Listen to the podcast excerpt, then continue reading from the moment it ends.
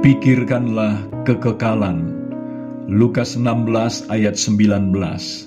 Ada seorang kaya yang selalu berpakaian jubah ungu dan kain halus dan setiap hari ia bersukaria dalam kemewahan. Apa yang Tuhan Yesus ceritakan tentang orang kaya ini bagi saya adalah sebuah gambaran yang sangat ekstrim mengenai betapa seseorang dapat benar-benar lupa akan segala sesuatu yang jauh lebih penting daripada bersenang-senang atau bersukaria di dalam kemewahan.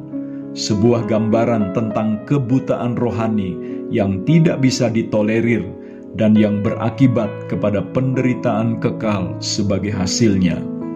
Saudaraku, kekayaan yang besar dan kesenangan yang bisa diperoleh melalui kekayaan itu dapat membuat seseorang kehilangan sudut pandang kekekalan dalam hidupnya ini sesuatu yang kerap kali terjadi. Karena itu firman Allah memperingatkan dengan tegas dan berulang-ulang agar jangan sampai karena kekayaan yang semakin bertambah membuat kita tinggi hati dan melupakan Tuhan. Ulangan 8 ayat 11 sampai dengan 14 mengatakan, Hati-hatilah supaya jangan engkau melupakan Tuhan Allahmu dengan tidak berpegang pada perintah, peraturan dan ketetapannya yang kusampaikan kepadamu pada hari ini, dan supaya apabila engkau sudah makan dan kenyang, mendirikan rumah-rumah yang baik serta mendiaminya, dan apabila lembu sapimu dan kambing dombamu bertambah banyak, dan emas serta perakmu bertambah banyak, dan segala yang ada padamu bertambah banyak, jangan engkau tinggi hati, sehingga engkau melupakan Tuhan Allahmu yang membawa engkau keluar dari tanah Mesir, dari rumah perbudakan. Tinggi hati dan melupakan Tuhan yang adalah sumber berkat dan pemilik dari segala sesuatu yang ada pada kita adalah sebuah kebutaan rohani.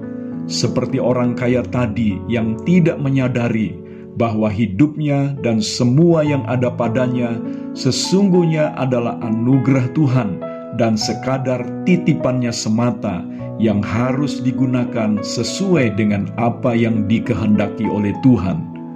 Orang kaya itu akhirnya mati dan masuk ke dalam tempat penderitaan kekal. Bukan karena ia kaya, tetapi karena ia memakai kekayaannya hanya untuk kesenangan dirinya sendiri dengan kekayaannya yang besar, ia justru telah melupakan Tuhan dan tidak memiliki belas kasihan sama sekali kepada orang lain yang membutuhkan pertolongan. Dan yang terpenting, ia telah kehilangan sama sekali sudut pandang kekekalan. Saudaraku, mari mengingat apa yang firman Allah katakan dalam Kolose 3 ayat 1 sampai dengan 3. Karena itu, kalau kamu dibangkitkan bersama dengan Kristus, carilah perkara yang di atas, di mana Kristus ada, duduk di sebelah kanan Allah. Pikirkanlah perkara yang di atas, bukan yang di bumi, sebab kamu telah mati dan hidupmu tersembunyi bersama dengan Kristus di dalam Allah.